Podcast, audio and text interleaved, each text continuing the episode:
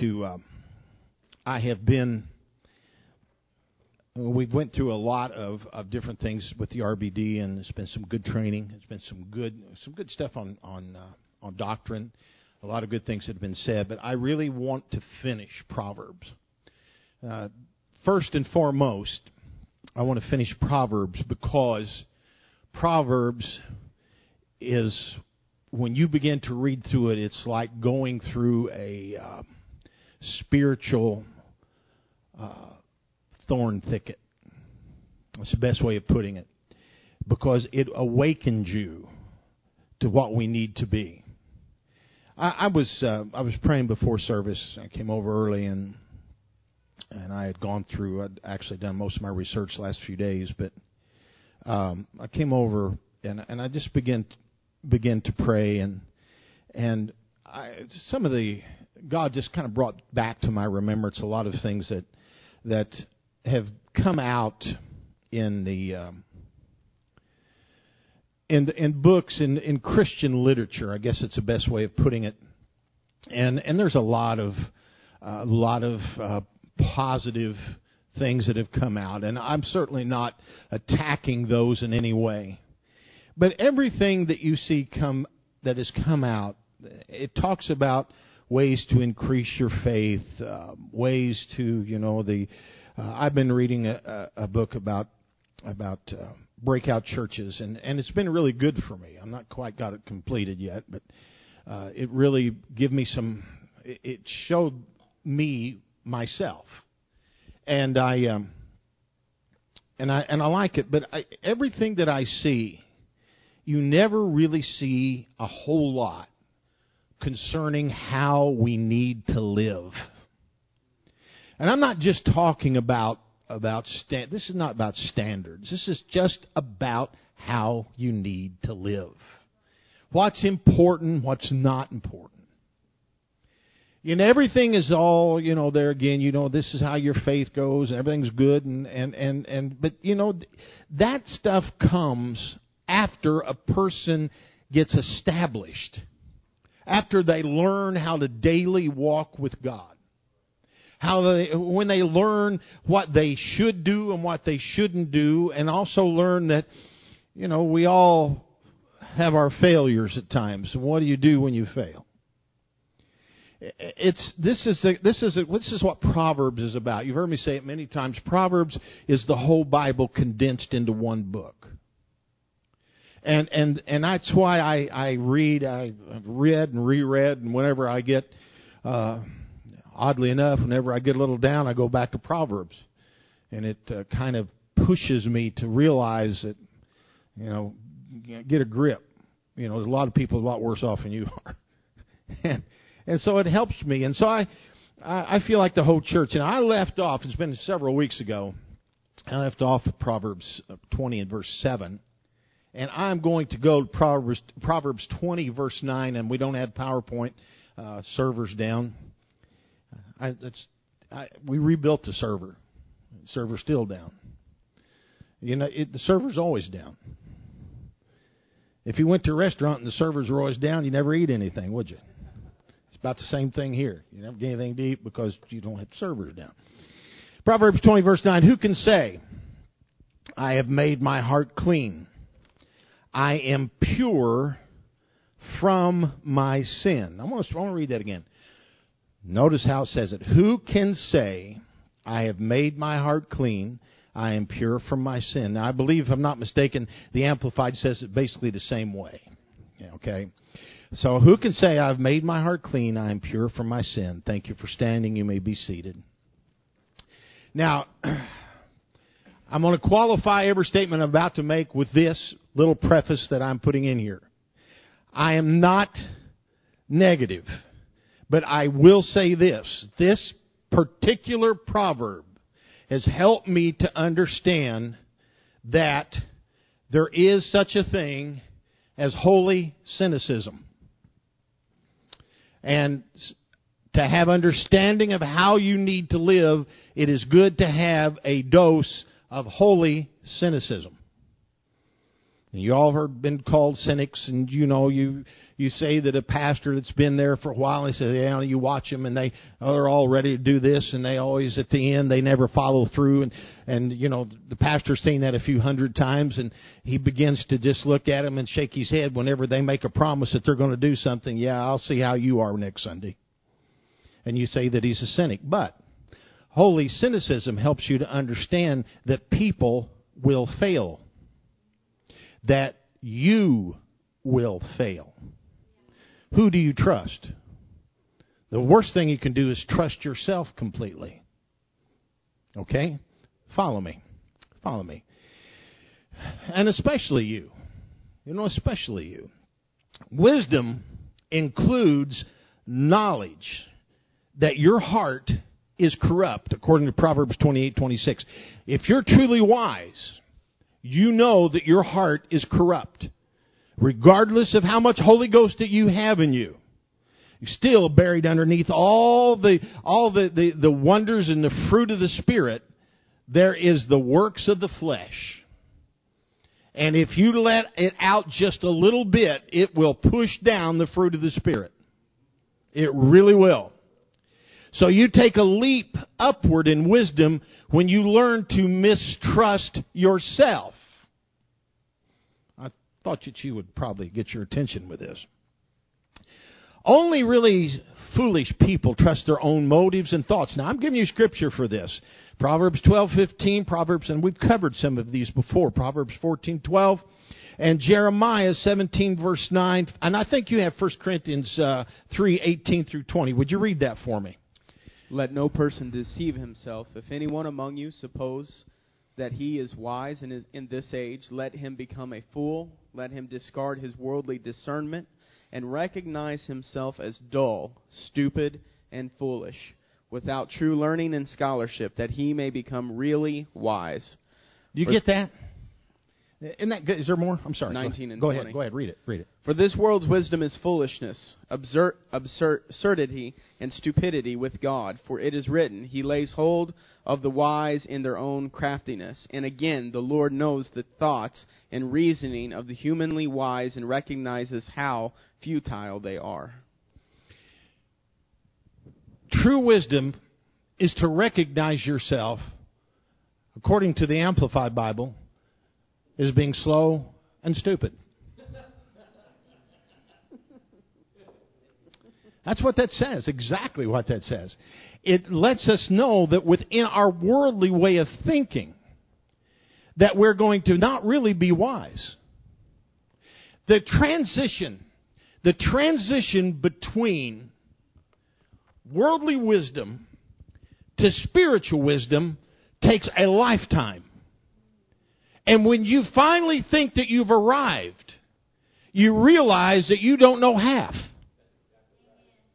It is so imperative for people to see it for what it is. If we do not look at it for how it really is in our lives, and we begin to think that we have it all, because what we're seeing here, what we're truly seeing in this, this particular proverb is he is warning us against self-righteousness.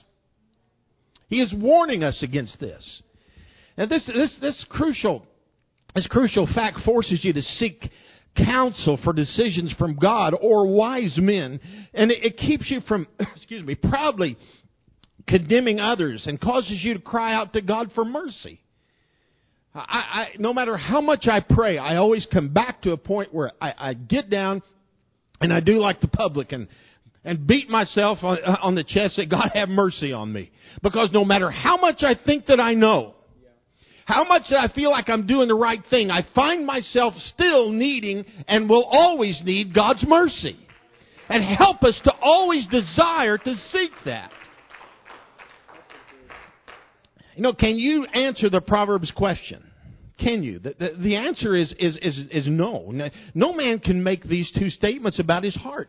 What can I say? Have I made my heart clean? Nobody can do that.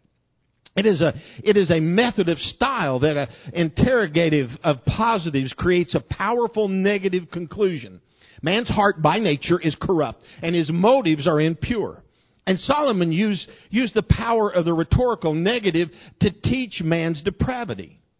The Bible the inspired holy book teaches that all men, excuse me, have perverse hearts and selfish motives. Adam, the father of humanity, ruined his descendants by rebelling against God. And since the Garden of Eden, all men by nature despise God and righteousness and love sin and evil.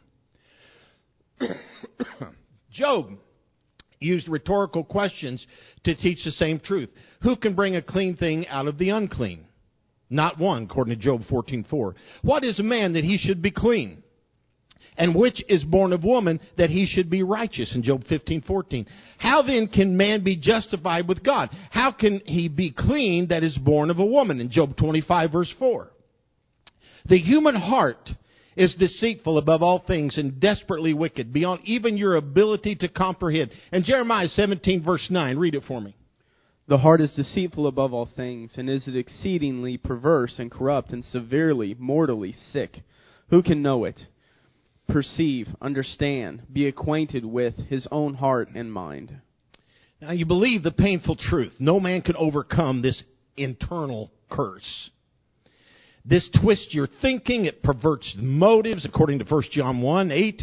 And only by the creative power of the Lord Jesus can men obtain a new heart of righteousness and holiness that is capable of true wisdom. Only through the new birth can a person truly begin to achieve true wisdom.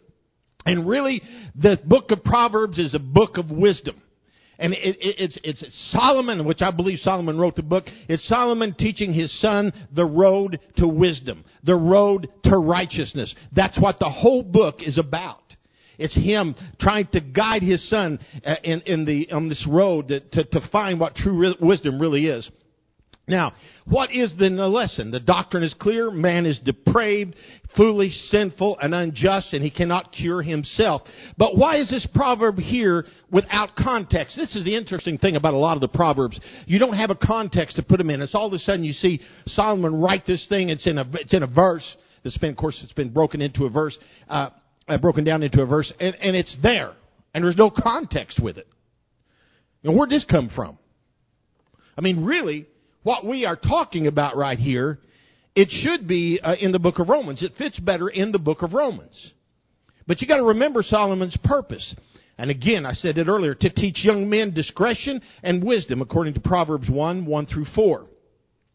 So there are two important lessons here. Others cannot be fully trusted to have pure intentions, and you must not foolishly presume your own motives are pure. Boy, that's a hard one, isn't it? You ever really been honest with yourself when you looked at your motives? You know, you really looked at, you know, why did I do what I just did? Why did I say I was going to be this way or made this commitment to God and to man? What was my motive behind that? Was it truly because I want to please God or is it because I want to be seen of men or I don't want anybody to think poorly of me? You know, we really need to stay away from this kind of thinking because it might make us better.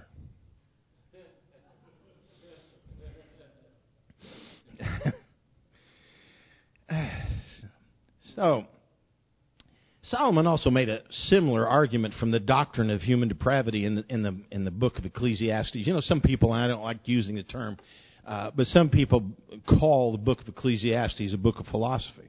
It's not. It's it's ordained of God. And if you want to say philosophy that is ordained of God, I suppose it's all right. But he wrote this. He said, For there is not a just man upon earth that doeth good and sinneth not, according to Ecclesiastes 7, verse 20. And again, it appears there is little or no context for the statement. So you can look at Ecclesiastes 19 through 21. Where did that come from? But if you look closer, you see that Solomon was warning against thoughts of self righteousness and excessive harshness towards others, according to Ecclesiastes 7 16 through 22. You see a lot of people with a wrong motive being harsh and self righteous and they're harsh towards other people because they see within someone else what they are doing and so they prefer getting everything pointed at this poor person over here when in reality they're just as guilty as that the individual is. And you see a lot of people living that way. Pointing my fingers over here at this one because I don't want anybody to take a good hard look at me. Hmm. you know, let's let's move on with that. Uh, a prerequisite for wisdom is to know man's nature. This is a prerequisite, and this is the reason I'm teaching this the way I am.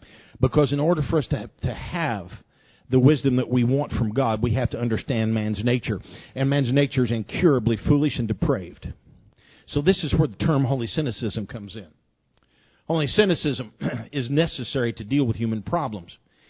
In order for you to deal appropriately, when you sit down, or you know, maybe I'm getting out, maybe I'm getting beyond here what I need to, but I, I feel this way. You sit down across the desk from someone else and you hear this person lay out their problem. I always ask God because this is where uh, I, discerning needs to come in. God, where is what is the core of all this? Show me the word of wisdom. Show me the word of knowledge. What is the core of the problem here? You know, I, I, I'm, I'm talking about my husband who abuses me or my, my wife who's got some kind of terrible secret. What is the core? What is really at the basis of this? Is the person across from me actually pointing fingers at someone because they're the one that has the problem? And I ask God to give me the wisdom to be able to bring this out because you can, you're constantly uh, talking to that person. You're constantly counseling that person and you never get the answer because the answer is buried within them and until you speak it out, until you bring it out, and that person begins to, and I've done it, that person begins to break down, then you'll get to the core. Well, really, I, I have, uh, you know, I, I had a minister a long time ago that had a real problem with any kind of second marriages, any kind. Didn't matter what they did, had a problem with it. And through the course of time, as I got closer to that particular minister, it turned out in, in a lapse of thought, I guess, I found out that he'd been married twice. So you have, you have, you have that happen so many times whenever an individual has got something they're constantly looking at, constantly pointing their fingers at. A lot of times you look back and you point the finger, the finger's pointing right back at them. And until you can bring it out and say, look, you know, you, you, you're guilty of the same thing. How can you point a finger at someone else when you've done the same thing?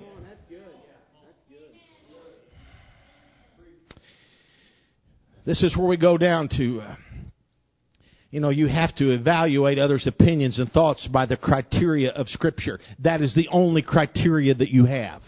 The criterion of Scripture is what we base it on, not my opinion, but what the Bible says. And if we don't do this, if we don't, if we don't bring this, this, this criterion out, then we're always going to have problems.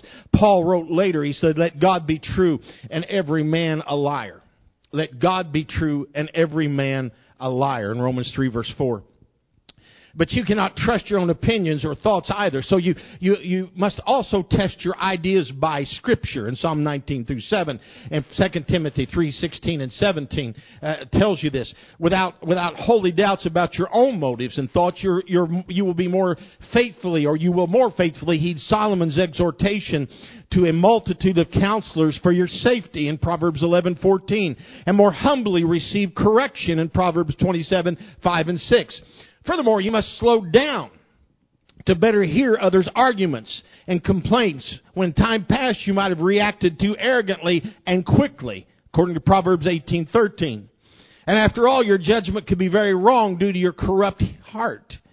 With this Proverbs wisdom firmly in your mind, you will, will you slow your response and study before answering. Proverbs 15:28. You need to slow down and listen and understand that there's corruption in your heart. That is why it is so essential to have a knowledge of the Bible. It does not matter my opinion. If my opinion does not agree with the scripture, then my opinion is absolutely worthless.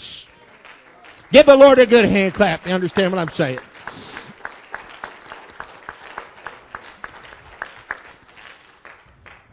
Proverbs 20 verse 6 says, reject all self-righteousness. Proverbs 27, let your walk, 20 and 7 rather, let your walk prove your integrity. And if a ruler corrects you, do not reject the rebuke foolishly. In Proverbs 20 verse 8, examine even minor aspects of life. Proverbs 20 verse 10, even a child is known by his actions, not his words. Proverbs 20 verse 1. If you have ability to see or hear truth with understanding, it is by God's grace. Proverbs 20 verse 12. It is by God's grace if you can hear it and have the understanding of it. And God help us all to be able to ascertain that one little bit. I have got to understand that it's not a matter of me being arrogant with a quick answer just to prove how smart I am, but it's through God allowing me to have the wisdom through His Word to be able to give the proper answer. You know, the only hope for you or any other person is the grace of God and the resurrection power of Jesus Christ to give us a new heart. That is really all there is. Romans 8, 7, and 8 actually tells us this. I don't think I, no, I don't. I don't have that one. Um, there is no, there's no rehabilitation of the human heart. It, it must be recreated. Perfection cannot be achieved here. You must wait for heaven, according to Hebrews 12:23. And even the best of men and their most noble actions are tainted and spoiled by the remaining pollution in their in their earthly frames. You know, all of us we carry that around with us. No matter how right we are, no matter how good, no matter if we go to six weeks every night service to a revival and we're speaking in tongues every night, we're still walking around in a tainted frame.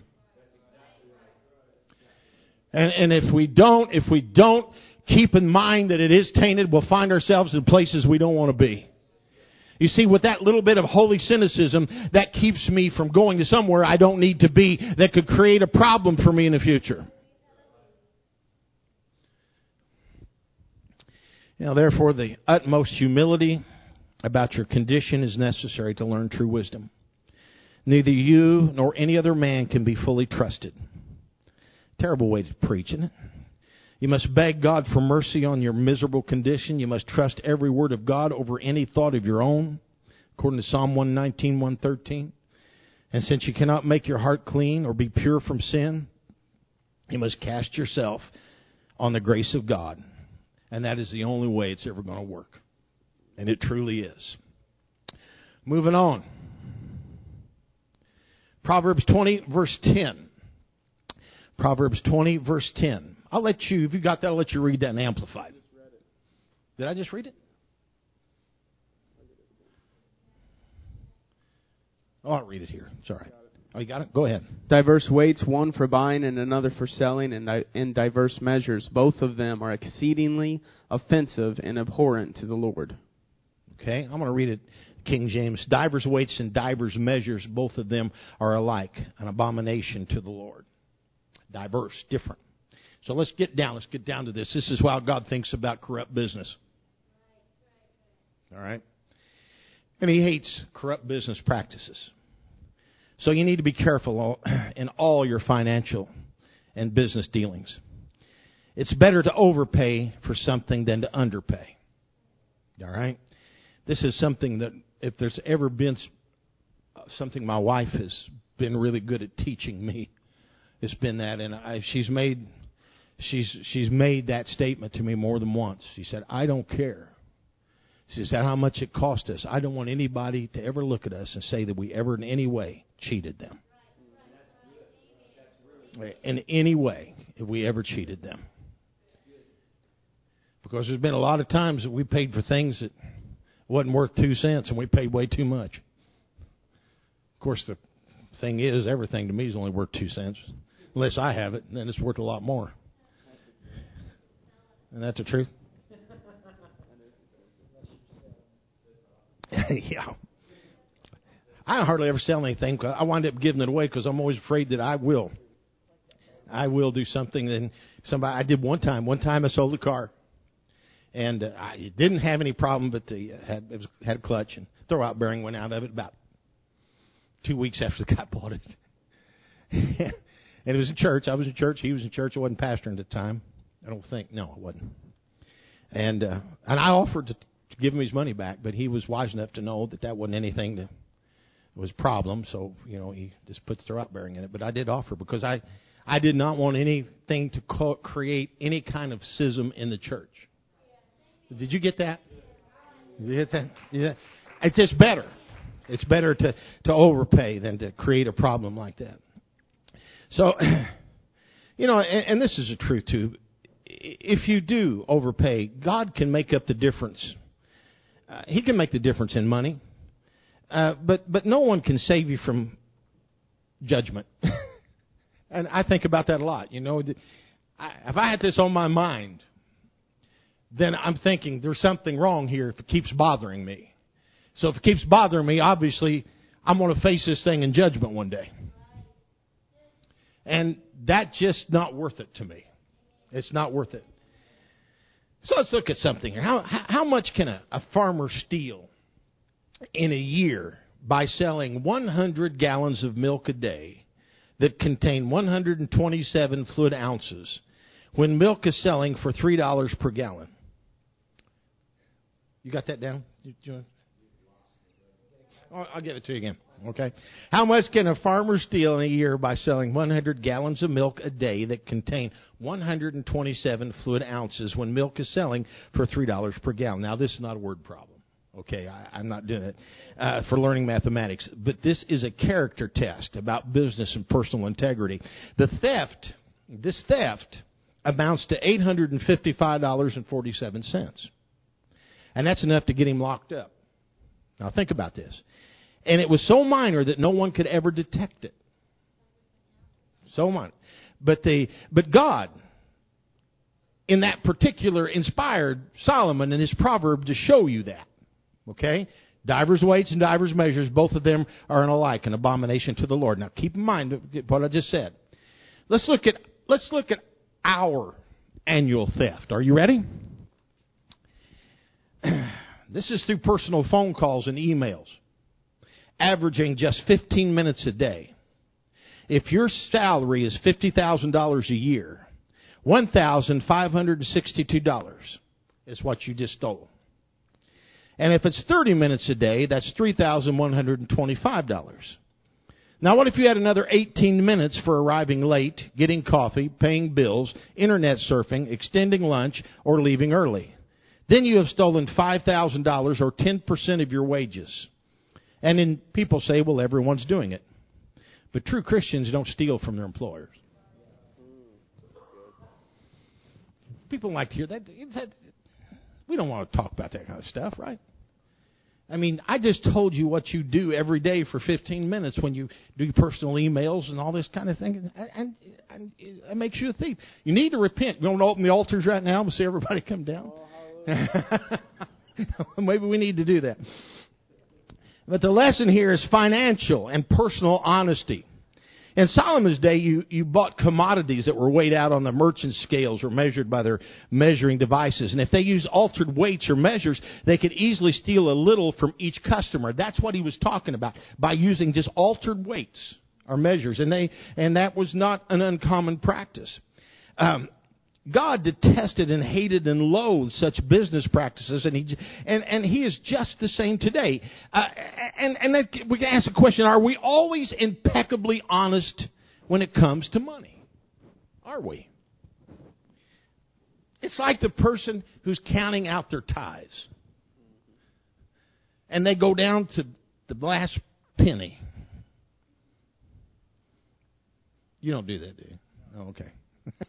I know you don't. but you ever think about that? You know, tithing envelope, and you got down to the last penny.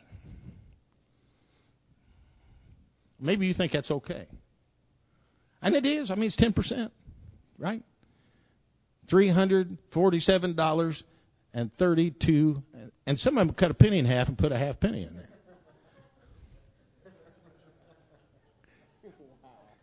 No, I'm I'm I'm just Uh, I'll teach online tomorrow, okay?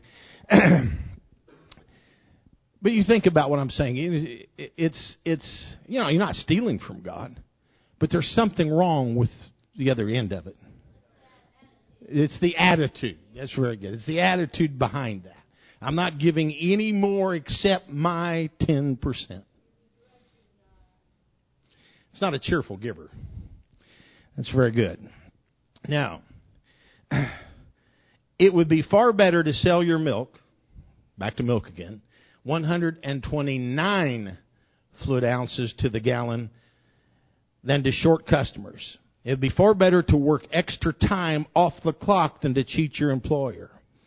How can it be better to short yourself? You know, you end up with a pure conscience, reputation, your customers or employer are thrilled and they trust you, and God of heaven can easily make up for the loss in ways that cannot be measured by a calculator. He really can. He can do it. And you know, you think about that, and there's, there's so many. I that's that's another thing that I've always that's I've always I did that before, wherever came to God. I, I always did. I appreciated the fact that I had employment, and I always made it a point uh, to, you know, I. Of course, I I never was one, and I've, you've heard me say this before. I like going and getting so much. I had to set up our work and I got that amount of work done, and I wouldn't even take lunch because I prefer taking that time off and the, later on at, at, when you got off rather than take lunch. I just work straight through. And uh, a lot of times I've been called in at midnight or or something like that to come in. I never charged them for that. I never got on the clock because I took it. There was other ways that you took it, but you were always fair. And you know, I've never seen, at least in my life, I've never ever been taken advantage of by an employer by doing something like that. It's always come out in the end. And I, I believe very, very much believe in that. Let's, let's, let's take it one step further. I believe it's uh, Titus 2, 9 and 10. Would you read that for me? Titus 2, 9 through 10. Tell bond servants to be submissive to their masters, to be pleasing, and give satisfaction in every way. Warn them not to talk back or contradict nor to steal by taking things of small value, but to prove themselves truly loyal and entirely reliable and faithful throughout, so that in everything they may be an ornament and do credit to the teaching which is from and about God our Savior. Now, you notice it said God our Savior there? Um, actually, in the King James, it uses the term purloin. Okay? Uh, it says in, in Titus 2 9 in King James is what is. So, so it, it's if you ever see that word, uh, he actually Titus to, to tell, uh, excuse me, Paul told Titus to teach employees to never purloin, but to always show good fidelity. That's how he said it in King James. And what is purloining? It means to pilfer, filch, or peculate. You got that? Okay. What is pilfering, filching, and peculating? It's like purloining. They're all verbs for petty thefts, what he said actually, or stealing in small quantities in time. That's exactly what he said. And he told, Paul told Titus, he said, this is what you need to teach. Uh, and, and you know, it's, it's, it's like you, you, you think of the, go back to the farmer and the milk, the few ounces, the three ounces. You know, in a course of time, how much that amounts to the same way with time and any em- employment, and especially especially in the in the atmosphere that we're living in right now. Especially with the fact they're taking so many of our jobs and, and send them to Mexico or to China. You know, American workers are still the best ones there ever were. There's none any better. But so much of so many of the American workers right now are have have hurt themselves in doing some of the very things that I'm telling you about. Plus the fact that you know they they keep uh, and I I'm not going to get into anything about unions here because I know that's that's near and dear to some people's hearts. But I think sometimes unions have overstepped. They really have. So it's it's just a matter of of of being honest in everything that we do. So he told him to do this, and and he, he you know that's that's not to purloin. The taking it just a little. Paul told Titus, he said to teach this this job integrity authoritatively in, in Titus 2.15. I don't think I have that one. Uh, yeah, I do. Read that. Titus 2.15.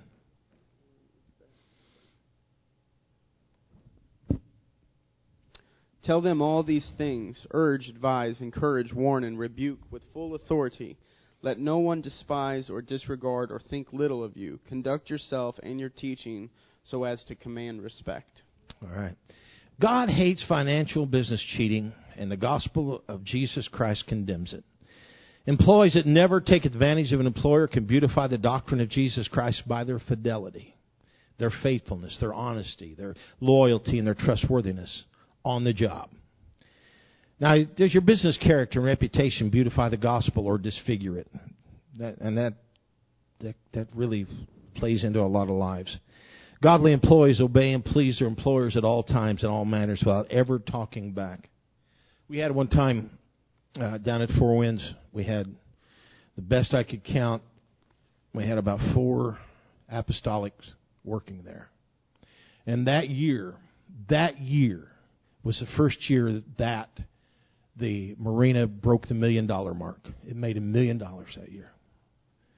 And I think that was a highlight.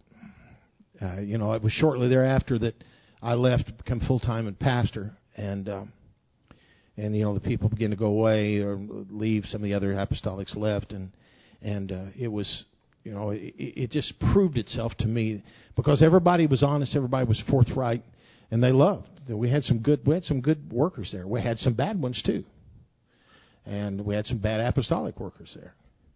And I I remember one particular uh, man that was he, he was in church with me, and he worked for me, and I he was just doing a terrible job.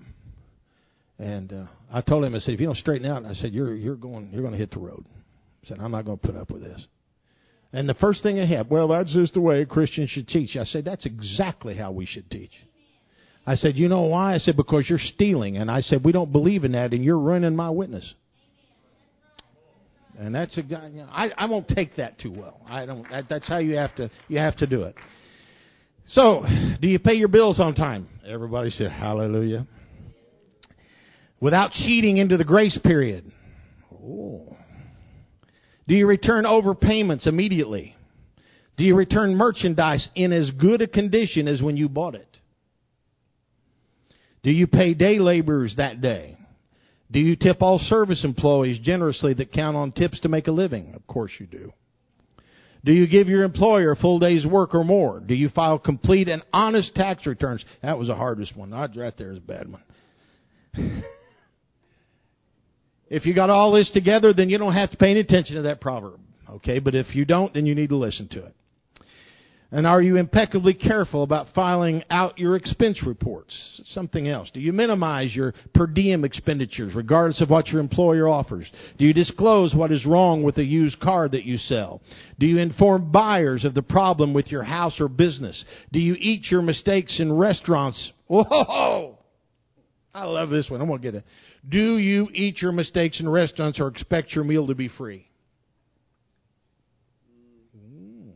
Boy, did you notice everybody held their breath on that one? Yeah. That that last one? Oh, eat your mistakes. When you make the mistake of what you order. Yeah, yeah, and they and they come. Do you eat your mistakes? Yeah, or yeah, or you send it back? Now, I'm not telling you that someone doesn't do a terrible job. That, that, that, that you know, that, that's one thing. But if you said, I want this thing with onions, and when you get there, you forgot you said it. Oh, you anybody tip that much? I didn't know you tipped that. oh yeah, it's embarrassing.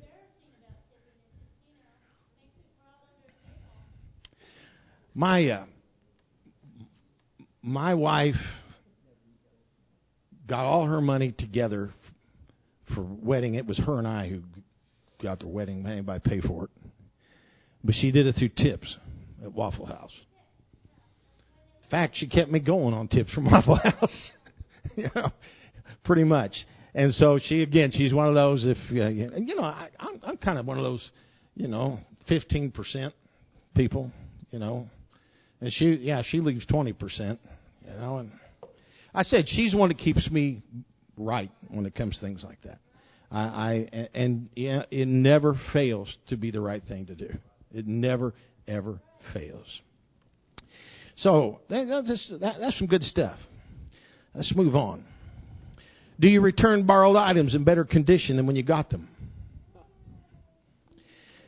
Do you encroach on your neighbor's property lines? Do you violate his airspace by your barking dog? Or his yard by other things that dogs do?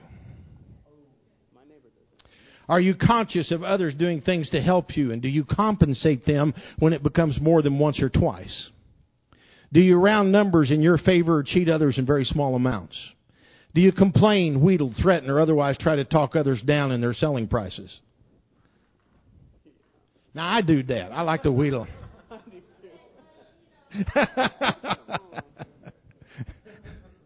well, I always figure that somebody is, and you know, they put about twenty-five, thirty, or fifty dollars, whatever. On, uh, you know, I just want to get, just want to be sure that they're, you know, I always ask them. I say, hey, I said, I know you priced this more than you really want. So what do you really want for this? You know, that's is that wheeling? I guess it is. I don't know. oh, God hates business, financial, personal cheating. He will grind you, and I believe this, into powder if you try to take advantage of others, even by small amounts. It's amazing to, to watch poor men who think they have the right to cheat to get ahead. And that's why they're poor. That's why they're poor. The generous man who scatters his money freely to help the poor and to keep a clean reputation before God, gets ahead of the man holding back. And it always, well, Proverbs 11, 24 through 26 tells you that.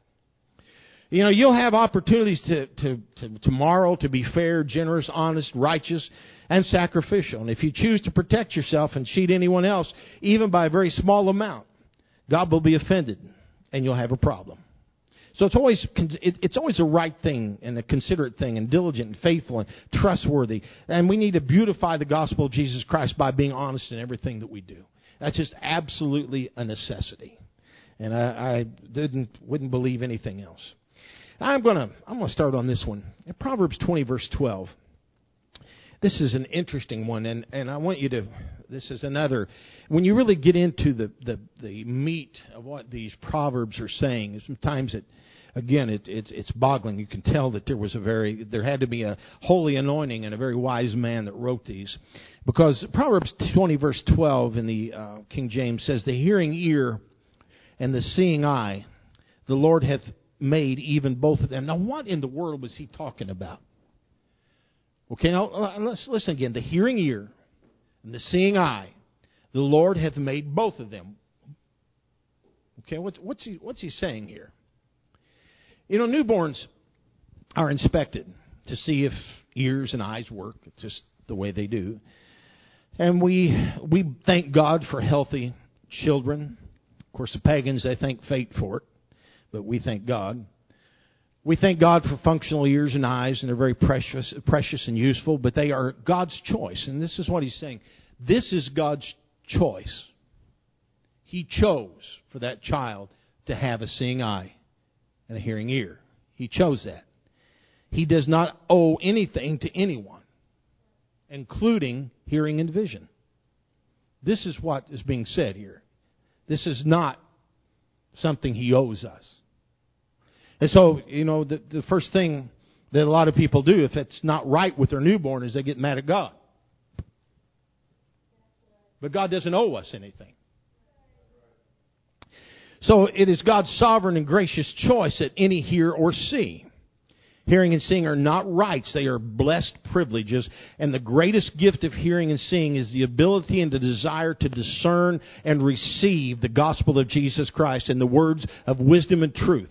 It is a very rare ability to understand, repent, and obey the gospel. It, it really is. Now think about this. A deaf or a blind child is not an accident. It is not a result of fate. It cannot be overturned by science. It is a choice of God. He is perfect in all choices and he makes thousands of such choices for each person. His power is unlimited and his authority absolute. He is the creator of a rebellious race and he has the right to do as he chooses. Do you, do you, I want you to get something. There's such, there, there's a depth to this I think a lot of us don't quite grasp. And that is the simple fact that when we can see God in that light, that's when more miracles will happen. That is when more deaf ears and unseeing eyes will be open. I believe that when we see this is not, you know, when someone comes down, they they they they are they're got deaf ears or they're they're blind, and you know we pray for them. We have to see that as God made that choice, and God can make another choice to open those eyes or open those ears. If God is the sovereign one that makes that choice, and we understand that concept then we can also appreciate the fact that God can do it instantly by healing them. And now maybe I, I, I, know I, I grasp that concept. You know, sometimes you don't, you don't get it. You know, this person comes down and whatever problem they have, God's allowed this to happen because He's sovereign. And that same sovereign God has got the power to do the other thing, can change what's happened to this person. And I think when we grant that, when we see Him as, and respect Him in that, in that area, then there is absolutely nothing impossible for us. But we have to see it that way. You know, you, you were not even consulted if you wanted to live, if you wanted existence. Consider, consider His infinite authority and sovereignty over you. Once you were alive, you could not turn off your existence. Suicide only kills your body, and after which your spirit must meet God as a, as a guilty murderer. That's exactly what it is. And your existence was a choice of God without your approval. Without it at all. He chose your generation of birth, your height, your nation of origin, your sex, parents, temperament, siblings, intelligence, athletic ability, opportunities in life, and every other factor that influences your existence. He is the Lord, you are nothing. He is the potter, you are the clay. His choices have drastically affected your life without your approval. Does anybody get what I'm saying here? Am I just talking to myself? Do you understand the concept, the principle I'm trying to, to give you? When we can understand that, it's one thing to say it with our mind, one thing to say it, you know, with our mouth, but really to understand it in our heart is completely different. When I can accept by faith that God has not given me any choice in this matter, this is the way I am, then I can give Him that person that walks down here with a problem. I can allow Him to say, God, you know what this situation is. You allowed it. I want you, if you would, God, right now, by faith, I'm believing you to change this situation.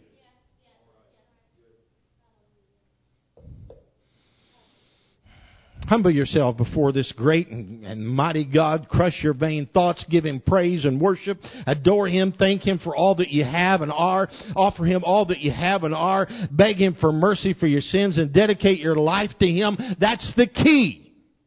That's the key. It's not questioning. It's not being up and down. It's not a matter of I'm, I'm upset with God today. I mean, I'd, I'd rather see upset with God than deny I exist.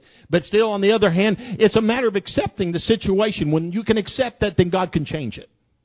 And that's what, that's what this is saying. When the disciples saw a man born blind, they knew it had been God's choice. And Jesus told them it was for God's glory in John 9, 1 through 3. He, they told him that. Would God blind a man for 30 years just for his own glory? Think about what I just said. Would he blind him for his own glory? Yeah, he did. Would God put a man out to pasture like an ox for his own glory? Yeah. Daniel 4, Nebuchadnezzar. That's why we need to fear God. Right? Spiritual hearing and sight are much more important than physical. It is only by God's free grace that any sinners are given spiritual ears and eyes to hear and see the things of God. And most men do not think about God in any meaningful way their entire lives, according to Psalms 10 and 4. Spiritual senses are given when you are born again. You receive natural hearing and vision at your first birth.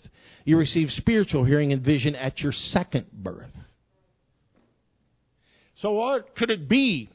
Could it be the blind, the deaf man? Who receives a baptism of the Holy Ghost, repents of his sins, baptized in Jesus' name. Could it be when that man has his ears open for spiritual hearing, his eyes open for spiritual seeing, that God can restore the physical as well? I've seen it. It's happened. I believe a lot of times I've I, have seen people I, I've not so much here but overseas. I've, I've you're bolder, I think. At least I am. I'm bolder over there. You say, you know, if you're baptized in Jesus' name, I believe God will take care of whatever ailment that you have, and God does. It's a matter of them stepping out and saying, okay, I'm going to do this because this is right, and then God takes care of the situation.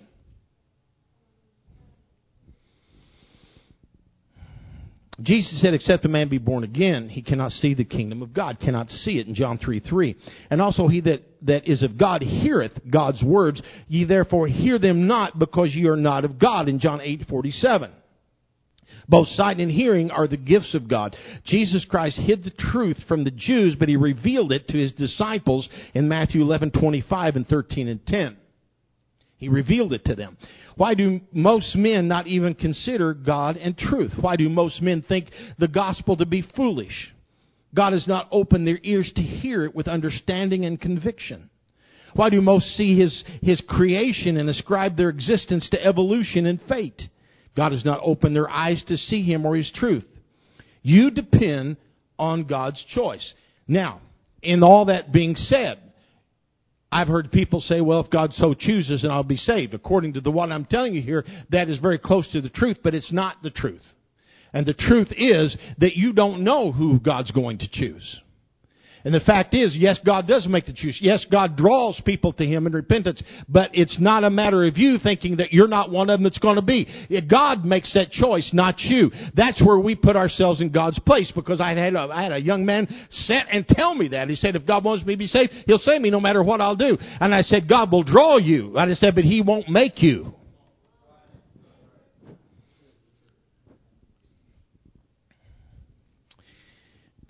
Now,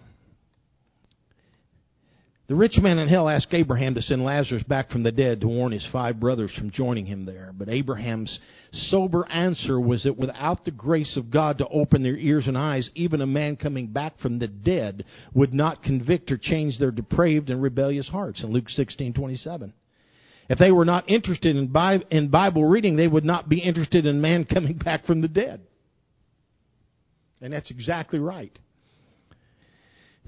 You know, have you ever wondered why family or friends don't appreciate the things God has shown you in His Word? Why are they not convicted like you about God and godliness? You know what would happen if you confronted classmates or colleagues about Jesus Christ's coming judgment, living a holy life? They'd reject your words and hate you. What is the explanation? You have, you have hearing ears and seeing eyes, but they do not. And it's up to us to pray and to seek those that do have or are willing to have their eyes open and their ears open. That's why we reach out. That's why there is outreach. That's why there's Bible studies. That's why that we should have a desire to do these things. Because we know that God can open their ears. And then you know it's kind of, you knock on doors. You've done things. I've come to people and it seems like they were just automatically open to the Word of God and they could take it, teach them a Bible study, they're saved, everything's great. You have others that just doesn't ever seem to, to click. But God makes the choices, not us. So you have to keep that in mind when you're working with people. Keep in mind that not everybody, that's not your fault. Not that you've done a bad job. And you can't take that, you know, you can't take that personally. You have to just keep going. There's a lot of people out there that do want to hear the truth. And you can't just stop on one and say, well, obviously I'm not a good Bible study teacher. Don't be frustrated by people rejecting truth and wisdom, no matter how well you present it. Jesus and Paul met with the same responses. The religious leaders of the Jews crucified Jesus and they chased Paul around the Roman Empire until he was beheaded. So thank God for your hearing ears and your seeing eyes and pray for him to lead you to others that have been that, that have a desire to be born again. God can, he'll lead you. Just like the people at Cornelius or to Lydia. You know, there are no human means to, to bring hearing to ears and sight to eyes. Only, only the Lord can do this great work. Man-made evangelistic efforts to sound the gospel to deaf ears to show the Savior to blind eyes are foolish and vain because sometimes it just won't happen. The gospel is only heard and seen by those ready, that are truly ready, men with hearing ears and seeing eyes and a desire it more than anything else. I, I don't so much say with hearing ears, and let, let me rephrase that. It's people that are ready to have their, their ears open ready to have their eyes open. That are the people that we're looking to. And I think that that clicks. It begins to click in your spirit. You know when you're dealing with one of them. That doesn't mean that you don't present the gospel to everybody, because not everybody is immediately ready for it. You know, I, it, it's surprising. I, I told um, Sister Evans, I had a, I had a guy call, I want to have a funeral here this Saturday, uh, but he called and and he told me he said he said you prayed with me to receive the Holy Ghost 30 years ago.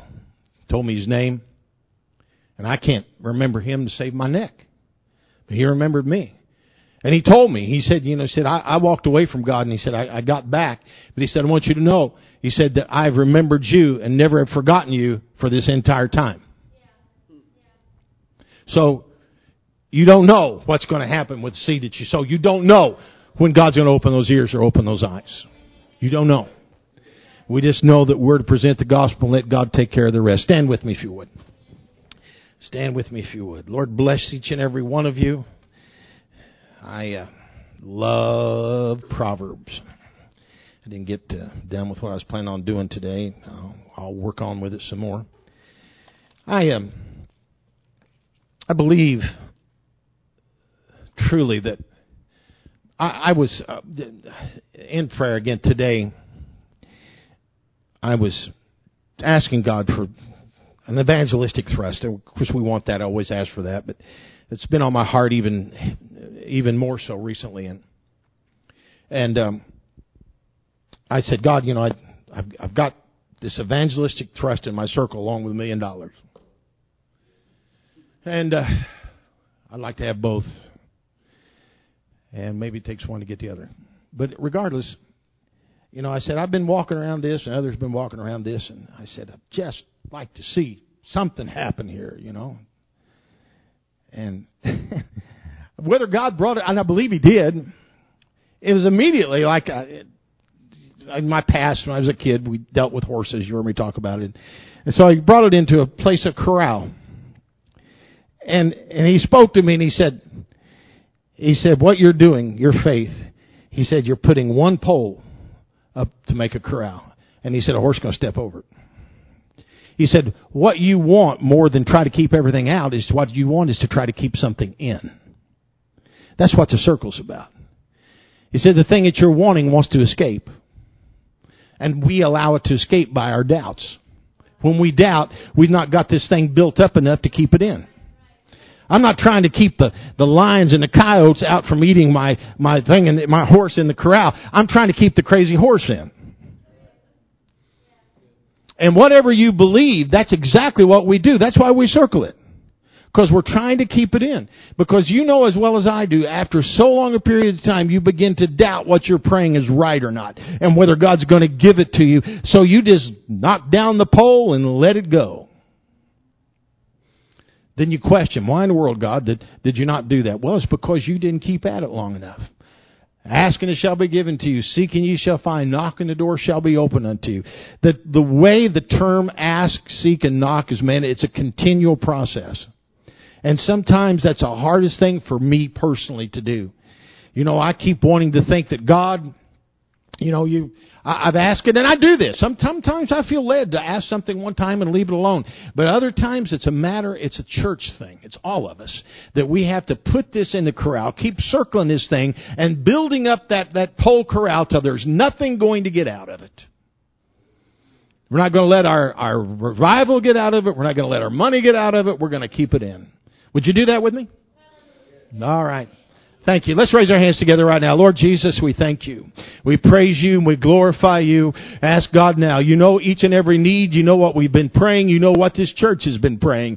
I ask God now that you would give us, grant it to us. Let us continue by faith to keep these things coming and know God that you will do what you said you will do. Being fully persuaded that which you have promised you're also able to perform. In Jesus' name, amen. Lord bless you. You're dismissed in Jesus' name.